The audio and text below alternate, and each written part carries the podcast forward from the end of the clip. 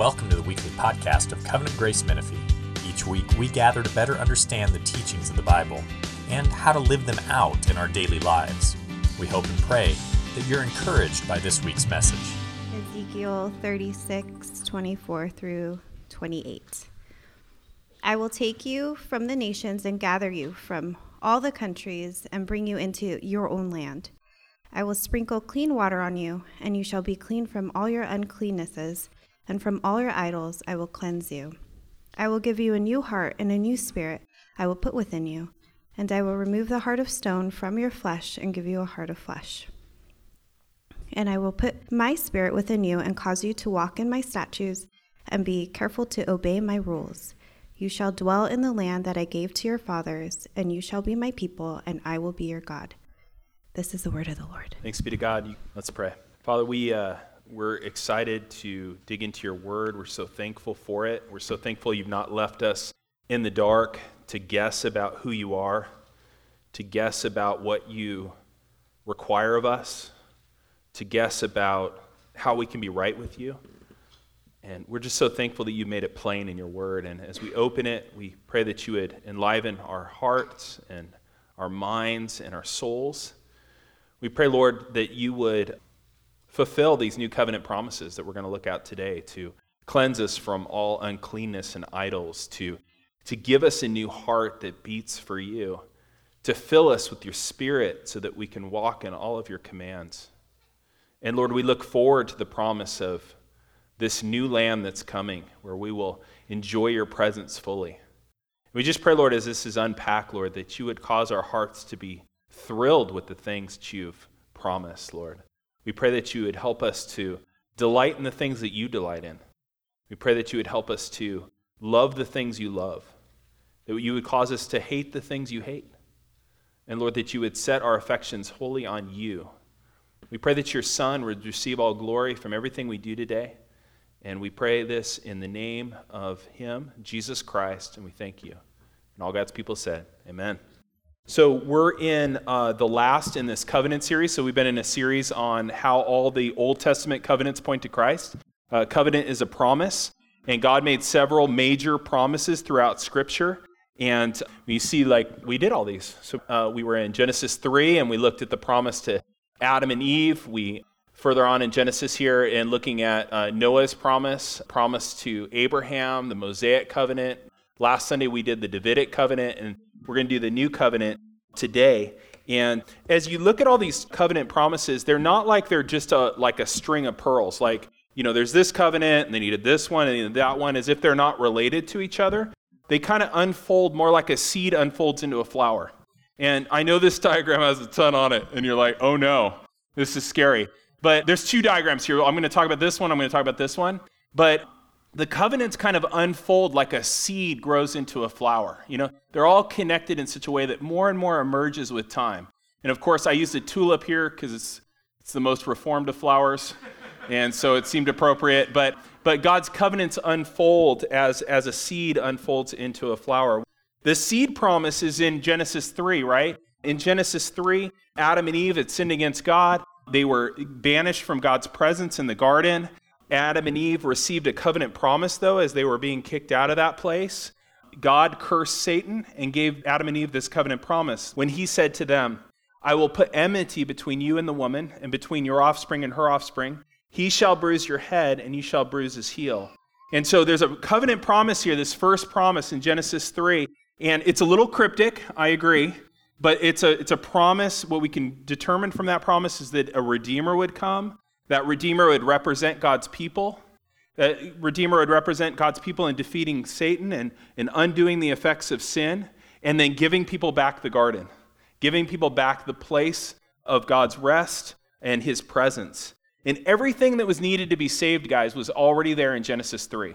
That seed promise in the, in the covenant of grace was everything somebody would need to be saved. Every person in history that's ever been saved and made right with God has been, been saved through that covenant of grace given in the garden by trusting in a redeemer to come.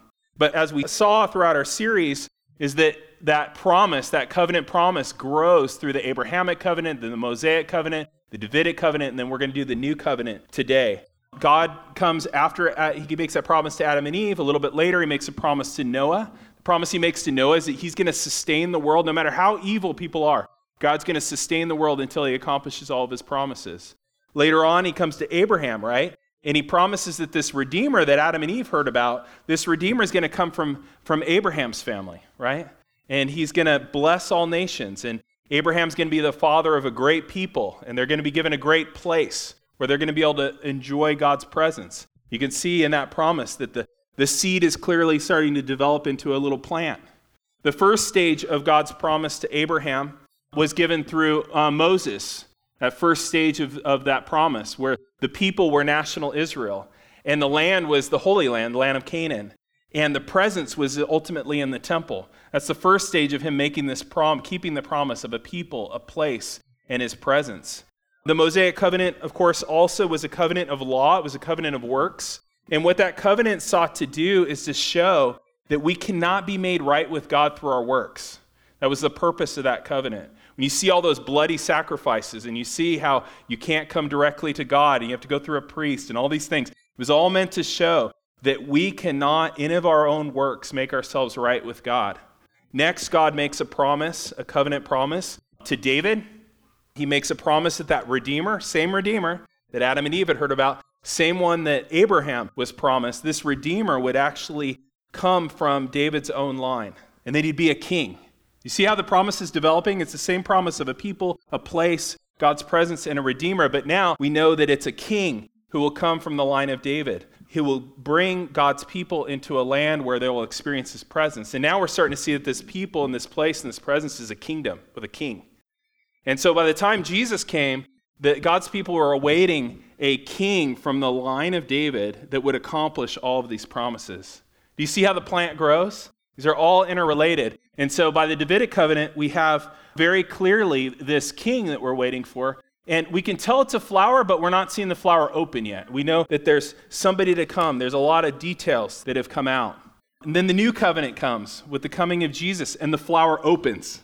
And inside that flower, we see very clearly that this Redeemer that was promised all the way back in the garden is Jesus Christ, the historic first century Jewish man, Jesus of Nazareth. And it opens up and it shows us that he is that king that we've all been waiting for. He is the king promised through all of these covenants. And we see that, that the promises are, are larger, which is kind of exciting because remember, like in the Mosaic covenant, the covenant to Moses, the people were a national Israel, the place was Canaan, the presence was in a temple. But in the new covenant, all those promises get bigger, just like a flower opening up and the flower is just insanely large. What we find out is that the people are a global people both Jews and Gentiles, people from every tribe and nation and people and language. This promise of a people is much larger. And what's exciting is this promise of a place is much larger. The boundaries of the Holy Land eventually being expanded over the entire world. That there's a new earth coming, a new promised land that encompasses the whole world. Galatians 3 8 says, Know this then, that it is those who are of faith that are the sons of Abraham. As Scripture, foreseeing that God would justify the Gentiles by faith, preached the gospel beforehand to Abraham, saying, In you shall all the nations be blessed. And then those who are of faith are blessed along with Abraham, the man of faith. And so you have one people of God, both Old Testament, New Testament, Jew and Gentile, all believing in the Messiah, all inheriting this great new place. And then God's presence gets expanded too, because remember in the Old Covenant time, in the Old Testament, God's presence was concentrated in the temple. But what we see when we look at the end of the Bible is God's presence being concentrated in even a bigger way, but over the whole world. That there's no need for a temple because God has made the entire new creation his temple. Isn't that exciting? I just think this is amazing. I know it's like a very detailed diagram. You're like, what is going on here? But I wanted to show guys this, this covenants, they're all linked and they're all unfolding, and you've got more and more detail as, as they go along. And so the new covenant, guys, is is ultimately the fulfillment of the promises to all these people. The new covenant is the fulfillment of the covenant of grace and the Abrahamic covenant and the Davidic covenant. It all grows into this one new covenant. And, um, and so it's the promise that was made all the way back in the garden coming to fulfillment. And so all people that ever been saved have all been saved the same way through the same uh, covenant of grace.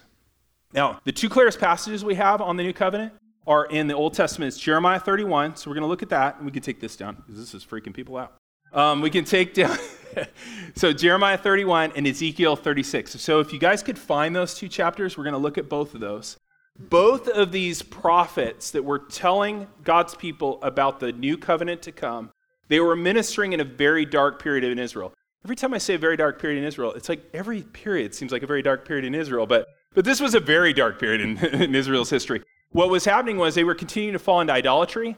They were being hauled off into Babylon, into exile. So we're talking about six centuries before Jesus was born. And as Judea is being hauled off uh, by the Babylonians into exile, and eventually their temple is going to be destroyed, these prophets came, and God had them say to his people that God is not going to abandon them. Even though they're idolatrous, even though they've fallen away again and again, God is not abandoning his people. God will fulfill, he will be faithful to his promises to Abraham. He will make a new covenant with them. So look at Jeremiah 31 31. It says this Behold, just think about this. Think about the, these, these poor people. I mean, they were idolatrous and they were sinful and all that, but they're, they're being hauled off to, to Babylon. They're having their whole you know, way of life destroyed. And God sends them this promise. He says, Behold, the days are coming, declares the Lord, when I will make a new covenant with the house of Israel and the house of Judah. Not like the covenant I made with their fathers on the day when I took them by the hand to bring them out of the land of Egypt, my covenant which they broke, though I was their husband, declares the Lord. For this is the covenant I will make with the house of Israel after those days, declares the Lord. I will put my law within them, I will write it on their hearts. I will be their God, and they shall be my people.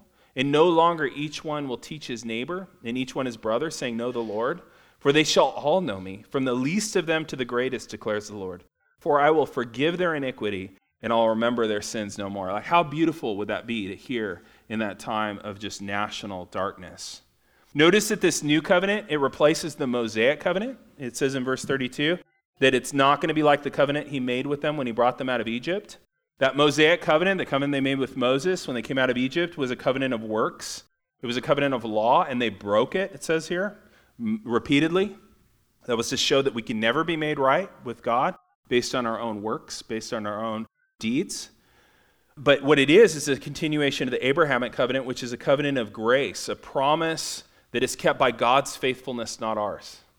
And so what I want to do is I want to look at this covenant this morning, and it's really cool because it's it's cool that it's this lands on New Year's weekend. I mean, it was somewhat engineered, obviously, but it turned out really well that it would be on this particular weekend. I want to actually look at five new covenant promises that we see in Ezekiel, and I want to challenge us to all of us, myself included, to just grab hold of these new covenant promises because we really have something special in this new covenant, and they're promises that we don't regularly actually take full advantage of. And um, they're all in Ezekiel 36. So flip over there. Take a look at Ezekiel 36, 25. It says, I will sprinkle clean water on you, and you will be clean from all your uncleanness. From all your idols I will cleanse you. And I will give you a new heart, and a new spirit I'll put within you. And I'll remove a heart of stone from your flesh, and give you a heart of flesh. And I will put my spirit within you, and cause you to walk in my statutes, and be careful to obey my rules. Um, this is just a perfect text for us to look at on our first Sunday together in 2022. New Year's is actually my favorite holiday. I've mentioned that to some of you guys before. That might seem strange, but I get really excited about New Year's. I love it a lot because it's kind of like a fresh start. And I know it's arbitrary, it's just a calendar thing, but to me, it's a really great symbol of the gospel that we can start fresh and we can have a new start. And um, how many of you guys made New Year's resolutions? Is that it, really? Is it fallen on that hard of times? Um, how many again? Like, like what? Like 3% or something? Interesting. And how many of you guys, keep your hands up, how many of you guys made New Year's resolutions? How many of you guys broke them already? Anyone? Anyone already broke them? You already broke them, Tabitha. Good job. I was thinking about New Year's resolutions uh, yesterday as I was driving, and I was seeing all the new joggers. You know, it was everybody was jogging, even like people that could hardly move were jogging. And um, and so I'm driving past all these joggers on the way to Krispy Kreme, and uh, and I was just thinking about this this whole time of New Year's and like how hard it is to keep these resolutions. What I'd like to look at this morning is some resolutions that are actually like based on Scripture, resolutions that are actually based on God's new covenant promises. Because I really think as we read through these, you'll see that we're very tempted to live in the old covenant.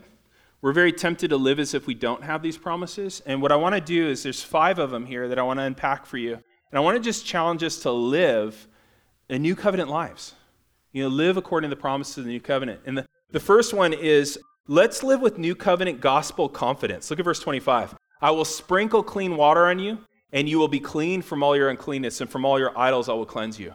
Uh, let's live with confidence in that promise, guys.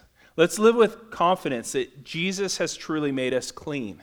You know, God's people in the old covenant, they were saved by grace just like we are. They were saved by faith, looking forward to the Messiah to come. So they were saved in the same way we are. But they had a lot less certainty about their cleansing, right? I mean, even this promise is in future tense because they had not yet seen the way it was done. They had to cling to shadows and types and promises. They were saved the same way we were, but they were grabbing hold of shadows and types and promises of things that God was going to do to come that were going to make them clean. But we guys have seen how it's been done, right? We've actually seen it accomplished. We've seen how our sins have been washed away. We've seen that Jesus has come, that he's lived this flawless, beautiful, perfect life, that he died in our, in our place on the cross for our sins. We have seen that he has been raised from the dead to validate all of his claims especially the claim that it is finished, that he's removed all our sin. We have a huge advantage, guys, over Old Covenant people in the sense that we see with clarity how God accomplished this cleansing. And I just say to any of you guys that are here this morning that have not ever felt the incredible wonder of having all of your sins removed, that Jesus invites you, even today, guys, to come and make a deal with him. You could come and you can make a covenant with him. And listen to his invitation to come into this new covenant. Isaiah 1 says this This is an invitation to you. If you've never received Christ, if you've never felt your sins to be removed, this is what Jesus says to you today. Come now. Let us reason together, says the Lord. Though your sins are like scarlet, they shall be white as snow. Though they are red like crimson, they shall become like wool. You're like, it's that simple? Yeah, that's the deal.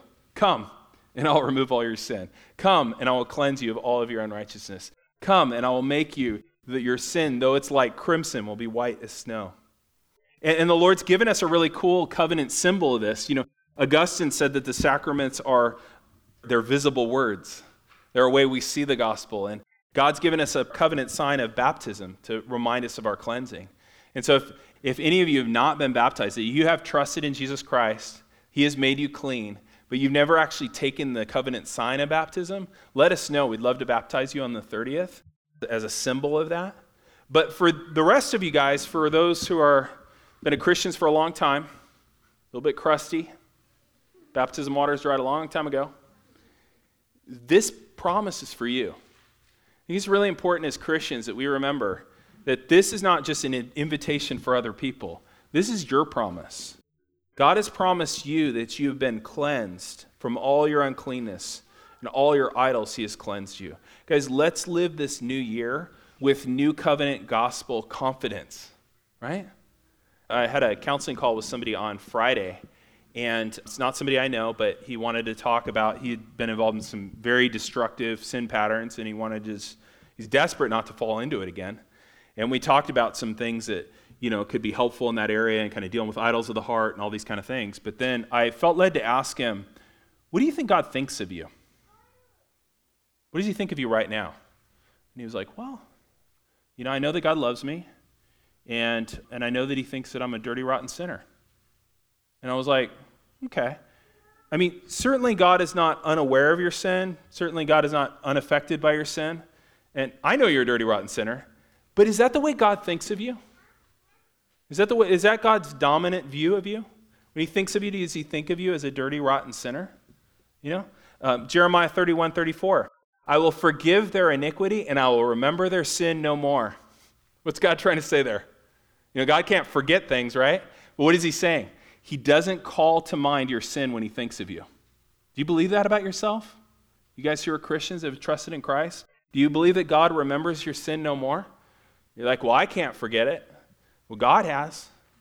He remembers it no more. How about another promise from the Old Testament? God says that if you're in Christ, that your sin has been driven from you as far as the east is from the west. How far apart are those? How many miles are the east and the west apart from each other? It's infinite, right? The north south, we have a way to measure. East west, you don't have a way to measure, right? It's infinite, right? As far as the east is from the west, that's how far your sin is from you in God's mind. He's like, I put it way over there. okay? I don't think of it when I think of you. Or another one, God says this in the Old Testament. He says, I've cast it in the depth of the sea. You know, or there's another one where he says, I put it behind my back. What's he trying to say? He's trying to say he does not think of your sin when he thinks of you. That in his mind, he has cleansed you from all your uncleanness. Guys, in 2022, let's stop living as old covenant people who feel very uncertain about God's cleansing of us and believe the gospel promise. Guys, let's, let's believe it vigorously.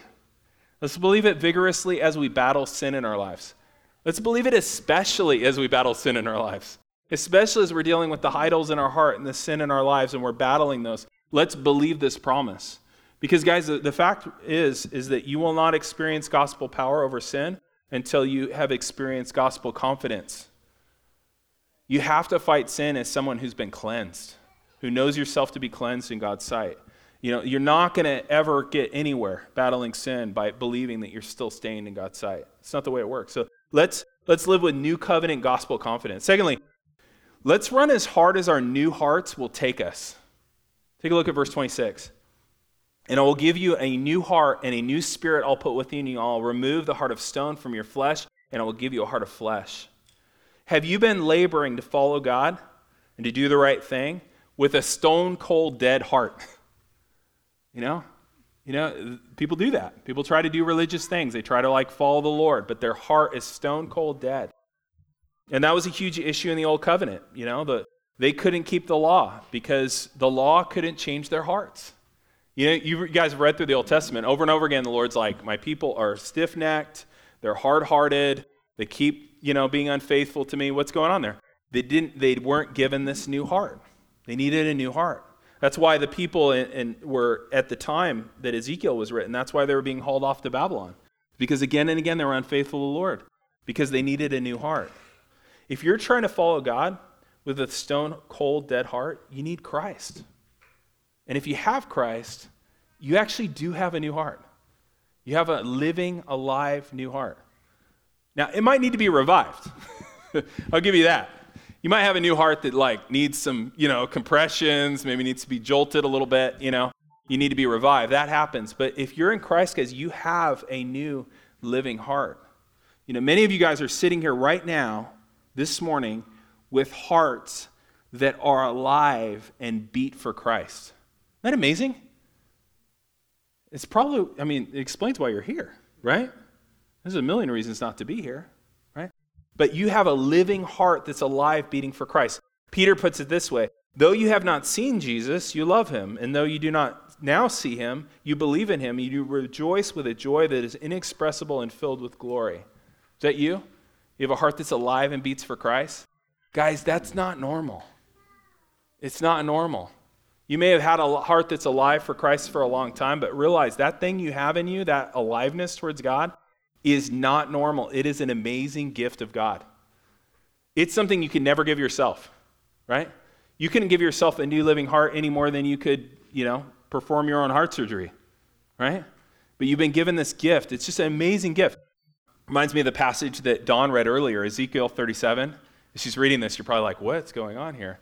That I had to read that passage. It's an amazing vision. It's this, it's this, in this vision, God has Ezekiel go out into this valley of dry bones.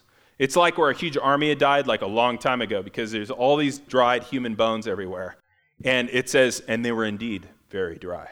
As if to say, like, they were super dead. There's like no chance this is to come back, right? And, and the Lord asks Ezekiel in that vision, he says, Can these bones live? And Ezekiel goes, Oh Lord, you know. And he tells Ezekiel to prophesy over the bones, right? And, and as he's prophesying over these bones, it says this And as I was prophesying, there was a sound, and behold, a rattling, and the bones came together, bone into bone. And I looked, and behold, there was sinew on them, which is like the ligaments and connective tissue, and flesh came over them to cover them, but there was no breath in them. So he's prophesying, and all these bones start clanking, and we make a great like Halloween type time of year sermon. But all these bones are clanking together, and all this sinew's coming on, and these skeletons, and then skins coming over them as he's as the word of God is going out. Such a beautiful image, right? The word of God giving life. And then And then he, he says there wasn't any breath in him. And he said, Son of man, you know, prophesy to the breath. Then he said to me, Son of man, these are the bones of the whole house of Israel. Behold, you have said, Our bones have dried up and our hope is lost, indeed cut off. Therefore prophesy and say, Behold, I will open your graves and raise you from the grave, O my people, and I will bring you into the land of Israel. And you shall know that I am the Lord when I open your graves and raise you from all your graves, O people, and I will put my spirit within you, and you shall live, and I will place you in your own land. And there you will know that I am the Lord. I have spoken, I will do it, declares the Lord. It's another one of the, the promise in Ezekiel of like the Spirit giving life. That he's telling God's people, Israel at that time, he's like, I'm going to raise you guys, I'm going to make you come alive. And he's not just talking about physical resurrection here, he's talking about spiritual. I'm going to make you alive to me. And that's what's happened to you guys if you're trusting in Jesus, is that you were just like a pile of dry bones. Some of you guys, it wasn't that long ago. Some of you guys, it was this year or last year. You were just a pile of dry bones, and they were indeed very dry. And you heard the word of God, and you came to life, and He gave you this newness of life. It's an amazing thing that He's done for you. Guys, let's in 2022 resolve to stop living like old covenant people with stone cold dead hearts. They need to be revived for sure. There needs to be some effort put to make this new heart beat stronger. But guys, let's run as hard as we can with the new hearts we've been given. Let's not aim super low. We've been resurrected spiritually, right? Third resolution let's live in Holy Spirit power. Look at verse 27. And I will put my spirit within you and cause you to walk in my statutes and be careful to obey my rules. This is really cool. So, this is where the batteries are for the new heart you have. So, you have this new heart, it beats for Jesus. It's amazing, it's a miracle. It's a very strange thing that you have. All of a sudden, you, you love the Lord. But the batteries for that heart actually come from the Holy Spirit, right? It's the Spirit living within you. And, and you guys, we have a totally different relationship with the Holy Spirit than people in the Old Covenant did. In the Old Covenant, the Spirit did empower them. Spirit would come upon them. The Holy Spirit would strengthen them to do things. He would work through them. But the, the new covenant promises the Holy Spirit has come to make permanent residence within you. God lives in you. You know, just like he lived in the temple before, God lives in you. The Holy Spirit is the one who gives us new abilities to keep God's law. Take a look at verse 27 again. I will put my spirit within you and cause you to walk in my statutes and be careful to obey my rules. This is really interesting, right? Because you might think like, okay, well, if we're saved by grace and we don't have to worry about like keeping any commands. No, he actually makes us able to live the things that God has commanded. Not not to earn anything from Him, because the Mosaic covenant showed that's impossible, but out of gratitude to love God back. That now we're alive and with this heart beating for Jesus, and we're like, you know, I actually want to do the things He wants me to do. Jesus said, if you love me, you'll keep my commandments. And we actually want to. And in 1 John, it says that His commandments are not burdensome. You know, we want to live the things He says. And the Spirit gives us the power to actually do it. You guys realize that because of the Holy Spirit, there's, there's no command in Scripture that you cannot learn to do. There's no command in Scripture that you cannot learn to do. But it does take learning, right? We have to learn how to rely on the Holy Spirit. We have to learn how to seek His power and not live on our own. And we constantly trying to live as old covenant people, right? Like, okay, there's a law, I'm to do it, I got this, right? And then what? Fall on your face, right? Day two of the year, right? You know, January 2nd. And what are we doing? We're repeating the old covenant experiment. Yep, still, still can't do it on my own. You know, let's try tomorrow and see if I can do it on my own. Nope, still can't do it now either, right? The experiment's been run. It's been run in my life. I'm sure it's been run in your life. It's run in the history of Israel. Guys, the Spirit is here to enliven us. And if you don't really know how to live in the power of the Holy Spirit, I'm not saying you're doing this perfectly, but like more and more, you're seeing the Spirit work in your life. If, the, if what I just said is a total mystery, I would ask you to grab somebody in this room and ask them to disciple you, to actually spend some time with you and show you how to live in the power of the Spirit. And if you go to that person and you say, hey, can you disciple me? I want to learn how to live in the power of the Spirit. And they say, oh, I don't know how to do that. Then both of you go find another person in this room and say, can you disciple us? And if that person says the same thing, then the three of you will have a group with this other. But it's something that we need to learn to do, guys, right? Like we've been given this gift of the Holy Spirit. We need to learn how to actually have Him live through us. This is a new covenant promise, you know, that we should really want to take hold of. Let's stop living as old covenant, powerless people. Let's live in the power of the Spirit. Fourth one, let's live as pilgrim people. Take a look at verse 28. You shall dwell in the land that I gave your fathers, and you shall be my people, and I will be your God. There's a land promise here. There's a land promise just like there was in the Old Covenant. There's a promise of the land of Canaan, uh, the Holy Land, the, the promised land. But in the new covenant, we look forward to the borders of the promised land extending over the whole world, that God's going to make the earth new. You look at Revelation 21 and 22, there's going to be a new heavens, new earth. And God's presence won't be confined just to the temple, it'll fill the whole world. And there's a really cool passage you could read on this Ezekiel 47. You can read this a little bit later. But there's a cool vision there where coming out of the temple, there's like a trickle of water. And, and it's a picture of God's presence, like trickling out of the temple.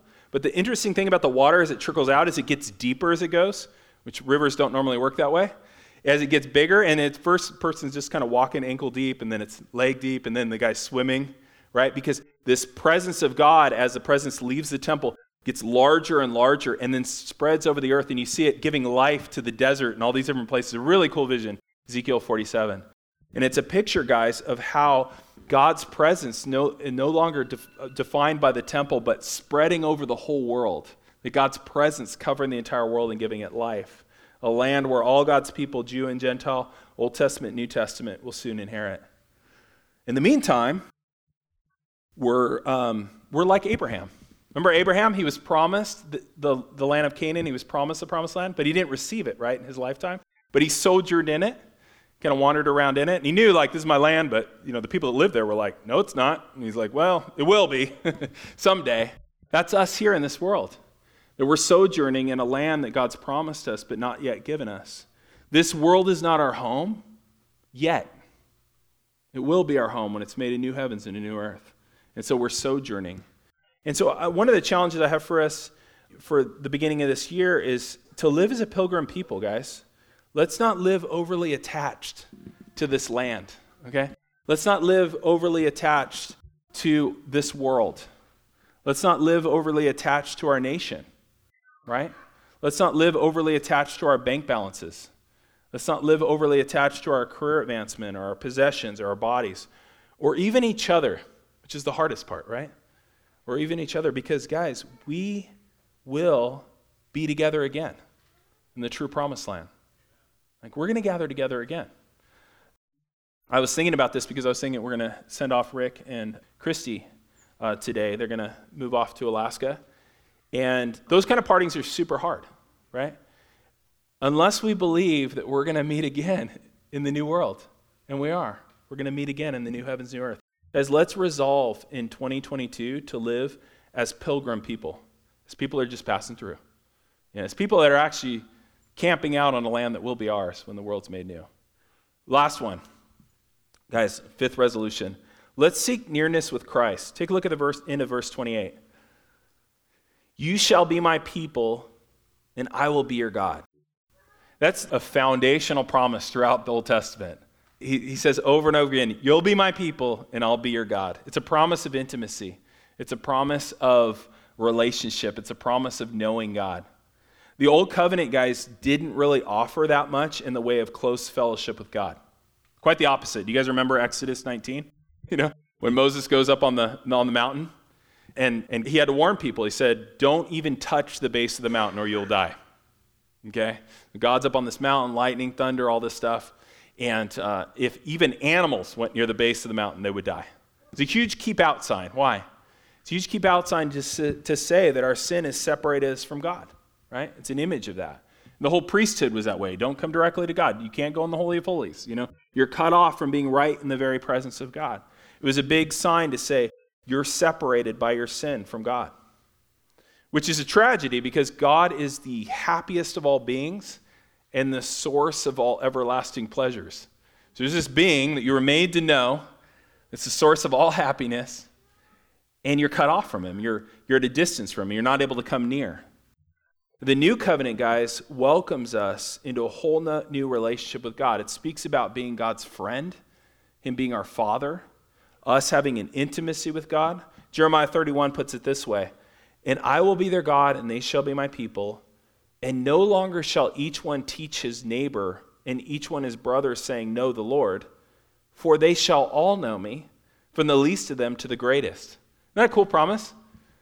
You know, it's not like you had, a, there's no intermediary there. You can know him yourself. All will know in the new covenant. There's a book, Knowing God. How many of you guys read Knowing God by J.I. Packer? It's an amazing book. In the beginning, he has this distinction between knowing about God and knowing God. Those are different, right? It's one thing to know about God, it's another thing to know God. And that's what this promise is, is that you can really know God. Not know about him, not have a friend who knows a lot about him or knows him, but you can know him. Guys, this year, let's really seek to know him, right? Let's not keep God at arm's length. I feel like I do that. Do you feel like you do that? God's here and I want to kind of keep him at a safe distance, right? Let's not keep God at arm's length this year. God's not holding us at arm's length, that's for sure. So we shouldn't hold him at arm's length. We're going to do a new series uh, starting next week. We're going to be in the book of Psalms. And it's going to be an excellent time, guys, for you to really draw near to the Lord, to really seek to know him personally. As we're doing the book of Psalms on Sunday, but as you're reading the Psalms, it's an amazing time to, to receive God's invitation to really know him. God's not holding you at arm's length. He doesn't want to keep you over here. That's obviously true, right? I mean, he, he spills his own blood, right? To cleanse you, to bring you near. And then he changes your heart so that you have like a heart that beats for him. You actually have like nerve endings for the enjoyment of God in your heart. He's obviously like, okay, I cleansed you, and I'm giving you a heart that could receive me. And then, if there were any doubt at all, he comes to live in you by the Holy Spirit. It's a rough neighborhood to live in, right? He comes in to live in you. Like, how much more could God be saying, Come, enjoy me, come near? You don't have to be far away. I got you cleansed. I give you a heart that can know me, that has, you know, inputs for me, right? And then I came to live in you. I, I really wanted, I really want you to know me, right? That's made it incredibly clear that he wants this. He's made it clear that he wants a relationship with you. How about you? How will you reciprocate this year? For all these advances God's made towards you, how will you this year reciprocate? You know, what, what practices will you add into your life? Not to earn anything from Him, but just to get nearer to Him, to enjoy the nearness you have in the new covenant. How will you draw near to Him more this year? Great place to start would be start reading the Psalms. If you read five a day, you can read the whole Psalms, book of Psalms in a, in a month. Set aside 119 to do by itself on one day. That's a whole day's worth. But let's draw near to the Lord. Let's really know the Lord and not just know about him. Let's walk close to him instead of walking at a distance. Let's resolve to, to draw near. Let's pray. Father, these are promises. You promised us that you've cleansed us. You've promised us that you've given us new hearts. You've promised us that you put your spirit within us. You live in us. You've promised us that you're going to give us this great land to come. Lord, you've promised us that we're your people and you're our God and we belong close to you. Lord, help us not to take these promises lightly and help us not to live as if they weren't given. Help us to grab hold of these promises and run with them, Lord. That this year would just be a new year of intimacy with you, a new year of seeing you work to, to remove idols from our hearts and to strengthen us, and that we'd walk in a way that's more godly and holy this year because we're walking near you. We pray that you grant all this for the glory of your Son and your renown in the world and for your mission in the world. And we pray this in Jesus' name. Amen. We're going to take communion in just a little bit. I just want to tell you a little bit about what we're going to do. In the ancient world, it was common when two parties made a covenant that they would have a meal together, right? So two parties would make a covenant, they have a meal together, and the idea was is like, we're cool, right? You and I are fine. We made a covenant. We have a bond. And having a meal with somebody is, is an offer of fellowship. The Lord's Supper is a covenant meal. The Lord invites us to take communion to show us that through Jesus, everything's good between us. We can sit down at his table. We're welcome at his table as his beloved kids.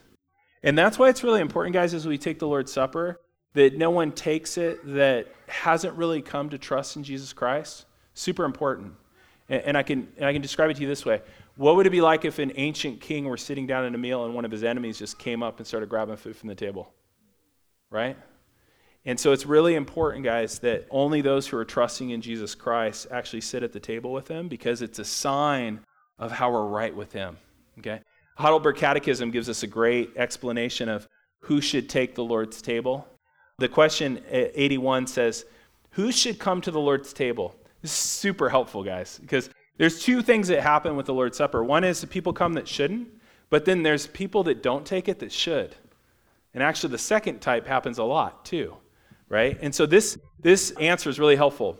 Who should come to the Lord's table? Answer Those who are displeased with themselves because of their sin yet trust that these are forgiven them, and that their remaining infirmity is covered by the suffering and death of Christ, and also desire more and more to be strengthened in their faith and to amend their life. But the impenitent and hypocrites eat and drink judgment to themselves.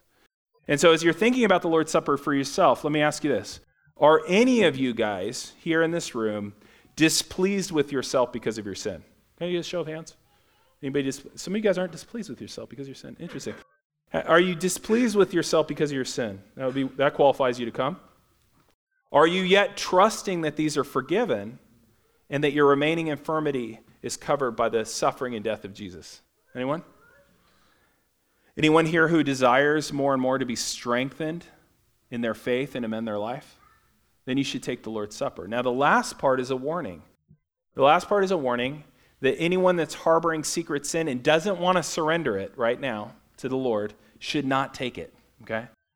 So if a person was like, you know, have the sin in my life and I just do not intend to leave it, you shouldn't take the Lord's Supper. That's pretty clear throughout Scripture that you shouldn't do that.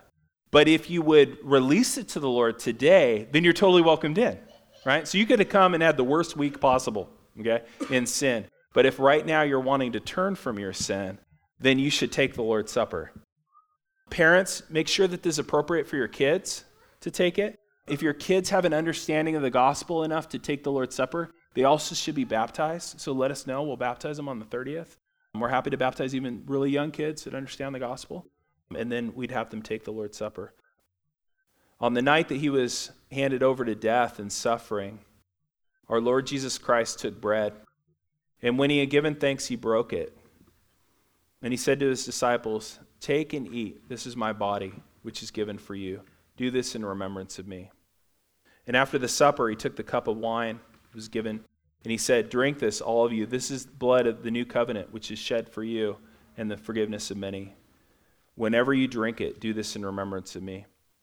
Father, we thank you for these, uh, these elements, this bread and this cup, to remind us of the beautiful life and death and resurrection of your Son, Jesus. We're thankful that you've given us, as Augustine said, these visible words, that we can take the Lord's Supper and have this be just a way of you saying to us, all is well between us and you. That you've welcomed us to your table. And we thank you, Lord, that this is a picture of the supper to come. That in the new world we will sit at your table with you that we will enjoy you, that we will see your face. And uh, we're so thankful for it. As we take it, Lord, we pray that it would be a blessing to our bodies, to our souls, to our minds. Lord, we pray that by your Spirit you would feed us on the presence of Christ. Lord Jesus, stay with us. Be our companion in the way. Kindle our hearts and awaken our hope that we may know you as you're revealed in the scripture and in the breaking of this bread. Grant this for the sake of your love and your name. Amen. Thank you for listening to this week's podcast. If you'd like to know more about our church, you can email us at info at covgracemenifee.org. May the Lord bless your week and guide your steps.